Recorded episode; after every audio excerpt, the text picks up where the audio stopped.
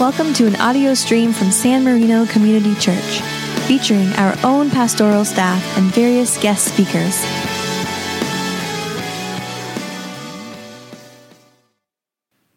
Our director of the Chancel Choir, Glenn DeLang, is ill today, and so we welcome Ron Keene here. Ron, thank you for that beautiful anthem and for your direction and for stepping in.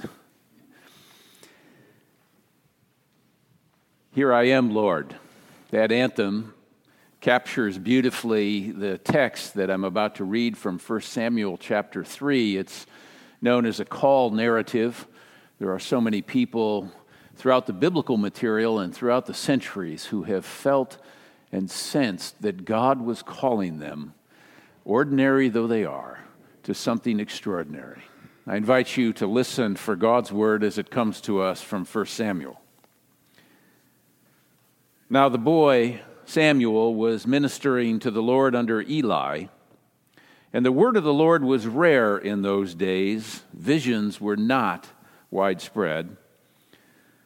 At that time, Eli, whose eyesight had begun to grow dim so that he could not see, was lying down in his room. The lamp of God had not yet gone out, and Samuel was lying down in the temple of the Lord where the ark of God was. And then the Lord called, Samuel, Samuel. And he said, Here I am. And he ran to Eli and he said, Here I am, for you called me. But he said, I didn't call you. Lie down again. So he went and he lay down. The Lord called again, Samuel. Samuel got up and went to Eli and said, Here I am, for you called me. But he said, I call you, my son. Again. Now Samuel did not yet know the Lord, and the word of the Lord had not yet been revealed to him. The Lord called Samuel again a third time. And he got up and he went to Eli and he said, Here I am, for you've called me. Then Eli perceived that the Lord was calling the boy. Therefore Eli said to Samuel, Go, lie down, and if he calls you, you shall say, Speak, Lord, for your servant is listening. So Samuel went and lay down in his place. Now the Lord came and stood there, calling as before, Samuel, Samuel. And Samuel said, Speak, for your servant is listening. This is the word of the Lord. Thanks be to God. Will you join me in prayer? Almighty and gracious God, you who speak and creation comes into existence, you who call, and people find their own voice. We come before you and ask that now you would quiet within us any voice but your own, that we might hear your word. For we pray in Christ's name. Amen. Perhaps you've heard the phrase continuous partial attention. It's even got an acronym CPA. It's the process of paying simultaneous attention to a number of sources of incoming information, but only on a superficial level. The term was coined by Linda Stone back in 1998. It drives my wife, for example, crazy when I'm watching television with the remote control and I toggle between different sporting events during the commercials. First, there's a basketball game, and then it's golf, and then it's off to football. Author Steven Johnson describes this as a kind of multitasking. He, quote, it usually involves skimming the surface of the incoming data, picking out the relevant details, and then moving on to the next stream. You're paying attention, but only partially. That lets you cast a wider net, but it also runs the risk of keeping you from really studying the fish. End quote. We've all heard the description of our era of life as the information age, being exposed to huge amounts of information and data regularly. The internet has enhanced our ability and accessibility to information, offering real time connectivity and accessibility to tons of information which may disrupt our daily lives. For this reason, the term the information age has come to be known as the age of interruption, characterized by an overabundance of information. People are constantly interrupted. Emails, spam, Facebook, tweets, instant messaging, cell phones. It means that attention is a scarce commodity today. Have you ever been with somebody who's constantly checking their phone while you're having lunch or dinner? Makes you feel like you're simply not interesting enough to actually command their attention for any length of time? Now, Linda Stone has clarified that continuous partial attention is not the same thing as multitasking. You see, multitasking is driven by this conscious desire to actually be productive and efficient, whereas continuous partial attention is an automatic process. It's motivated by a desire to be a live presence on the network of things. It's driven by this willingness to connect and stay connected, scanning the best opportunities activities, and contexts in an effort to simply not miss anything that's going on. The state of continuous partial attention can be functional, but it leads to higher levels of stress in the brain. It prohibits reflection, contemplation, and thoughtful decision making. It also dilutes our efforts to focus and concentrate on the present moment. This constant connectedness affects our real time relationships. It lowers our productivity level. It leads to overstimulation and lack of fulfillment. Now, I'm suspecting at this point in my sermon that I've probably lost a number of you to your shopping list or your afternoon plans because we live in this constant state of continuous partial attention. Well, the age of interruption is apparently not all that new. Even in biblical times, in order to get people's attention, God had to interrupt them and what they were up to. Now, granted, people were probably more aware of their surroundings in those days, a little more attentive to the weather, perhaps. Perhaps they had more opportunity to think deeply about things and were less distracted. Today, my little Fitbit that I got for Christmas, I told you about a few days ago, it reminds me hourly how many steps I'm supposed to be taking while I'm trying to read and think deeply about things. Just last night, I heard a story about people who actually take their Fitbit and put it on the ceiling fan just to get activity and keep it from bothering them. So, I guess the question this morning is what would it take for God to get your attention? As you skim the surface of all the incoming data that we deal with today, you pick out the relevant details and move on to the next thing. Do you ever look for incoming data from the Lord? I mean, Jesus says in the Sermon on the Mount, ask and you will receive, search and you will find. Are any of us really interested enough in what God may have to say to put down our smartphones and pray? We seem to be overstimulated and yet we lack fulfillment. Maybe there's a better way. Now, Samuel was a young man on a meteoric rise in matters of faith and worship and life. He had all the fundamentals And he was about to displace Eli as God's representative. We talk about transitions as we are in the coming weeks. Here is a huge transition. Like many others, Samuel started out rather naive and innocent as a child. In the story today, he kept hearing someone talking to him as he was sleeping, and he wrongly assumes it's Eli. Eli finally realizes what's going on, instructs him to listen, and next time he invites God to speak. Now, sometimes the Lord is trying to get our attention at the only time that we're not really that distracted, just in that place between sleeping and waking when our subconscious minds are most available.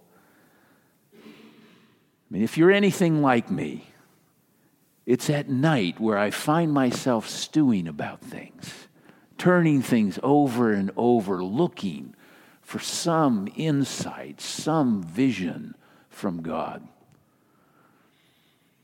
Now, Eli was being replaced for cause. His sons were complete jerks, according to the biblical narrative. Religious phonies who use their position in their father's employ for self seeking and personal reward. The Bible calls them scoundrels, with no regard for the Lord or for the duties of the priests to the people.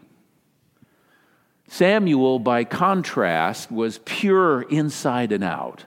His mother, Hannah, had prayed for a child, and when she had Samuel, she was so grateful to the Lord that she gave him to the temple to be raised as a servant of the Lord all his days.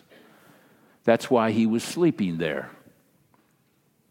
Now, the backstory is kind of interesting, but what interests me today is that all this preparation, the belief that God can and will act, that it's worth our while to invest our lives in this gospel, the obedience that's demonstrated by Samuel and his mother Hannah, all of it comes down to this exchange, this reversal, this replacement of Eli with Samuel.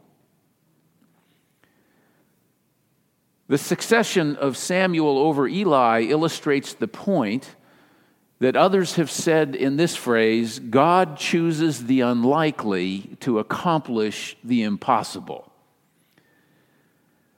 Rarely does God choose based upon the same criteria we might use. You might be the most unlikely person for some task that God has laid on your heart some task that seems remarkably impossible. But if that's the case, you're at least in good company. The story of faith is filled with people just like you, who God has called to some impossible task out of their ordinariness. What is the Lord calling you to today? What is it that in that period between waking and sleeping, you find your heart turning over and over and over again? Now, Samuel would later choose the future king of Israel. But even his confusion becomes evident when he thinks that the son of Jesse that looks like the star football team guy must be the one that God wants. And then soon he discovers that no, it's little David, it's the runt of the litter who actually is the one with the greatest heart and the greatest courage because he has the greatest faith. Even Samuel would rely too heavily upon the superficial rather than the substantive. Surely God led him to Jesse's family because the tallest and the eldest and the strongest son, Eliab, was to become the next leader. And the ironic twist is that God chooses the son who isn't even there. All seven of the other brothers are paraded in front of the prophet, but the one chosen by God was not even among them, little David the youngest, still out there in the field shepherding the flock, was about to be anointed by Samuel as the leader of the people, as the one who was able to bring the 12 tribes of Israel together in one unified kingdom. You cannot judge by the outward appearance of things. Many coaches have underestimated their opponents by misjudging the appearance of the other players rather than their effectiveness and their ability to work as a team. How many employers have overestimated the capability of some applicant because they were tall or good looking? How many brides and grooms have misjudged their future spouses by too much attention to external qualities? too little attention to inner qualities. You simply cannot judge by the outward appearance of things. But to avoid the much more time consuming and difficult process of actual careful analysis, we always use snap judgments of others and preconceived categories, even prejudices, to size people up. Studies show we tend to think more highly of physically attractive people than perhaps we should.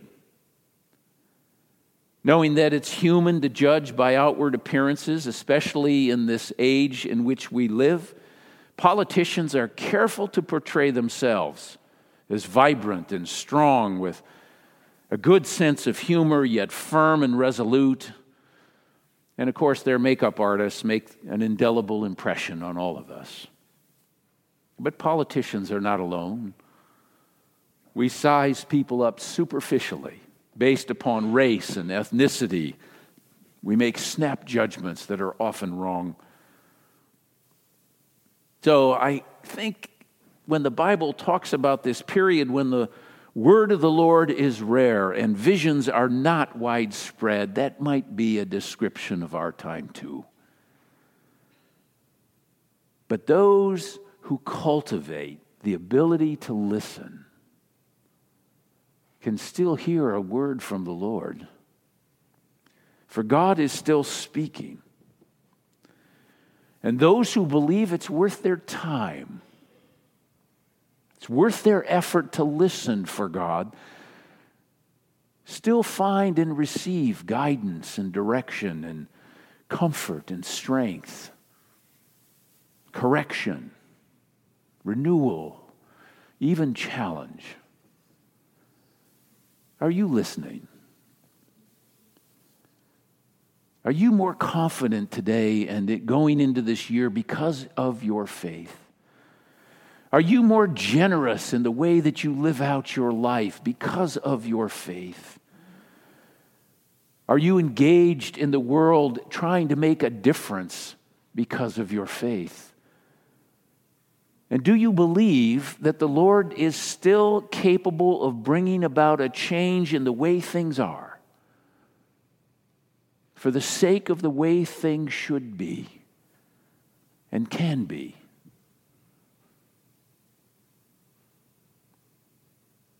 so all of God's children might find life and fulfillment and opportunity. On this weekend the Martin Luther King Jr. holiday, we can certainly remember that he believed he was on a mission from God, called out, sent out with a word from the Lord. His father was a preacher. It must have been both gratifying for his father and difficult to watch his son's meteoric rise to national stardom in the civil rights movement of the 50s and the 60s. Martin Luther, King Jr. believed in the gospel of Christ that God still intended to change things, still intends to improve the lives of people, regardless of their color or race. He believed that modernity had made the world smaller and that we now were all neighbors. But we needed to learn how to be brothers and sisters together.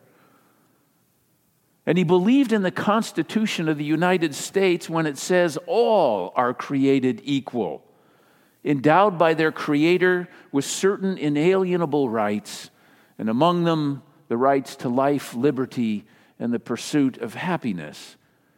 Martin Luther King Jr. stood on these two pillars the foundational and the timeless truths of the Bible, and those truths codified in our U.S. Constitution. He believed like Samuel, and he listened for a different dream, for God's dream for the future. Both Samuel and Martin Luther King Jr. permitted their dream from God to override the realities they experienced in their lives, in their nations, and in their communities. There's a chance for newness. God is doing a new thing, but it requires us, just as it did Hannah and Samuel and Martin Luther King Jr. It requires us to dare to believe in this vision that God has for the future.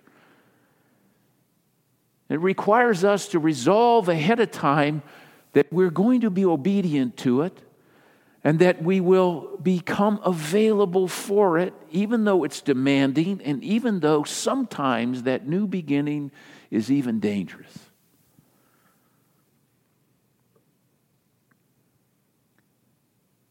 Andrew Carnegie once said, People are developed the same way gold is mined.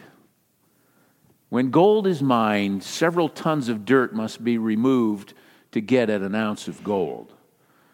But one doesn't go into the mine looking for dirt, one goes looking for gold. The Lord seems intent upon mining the human heart for gold. Well, what is found in our hearts this morning?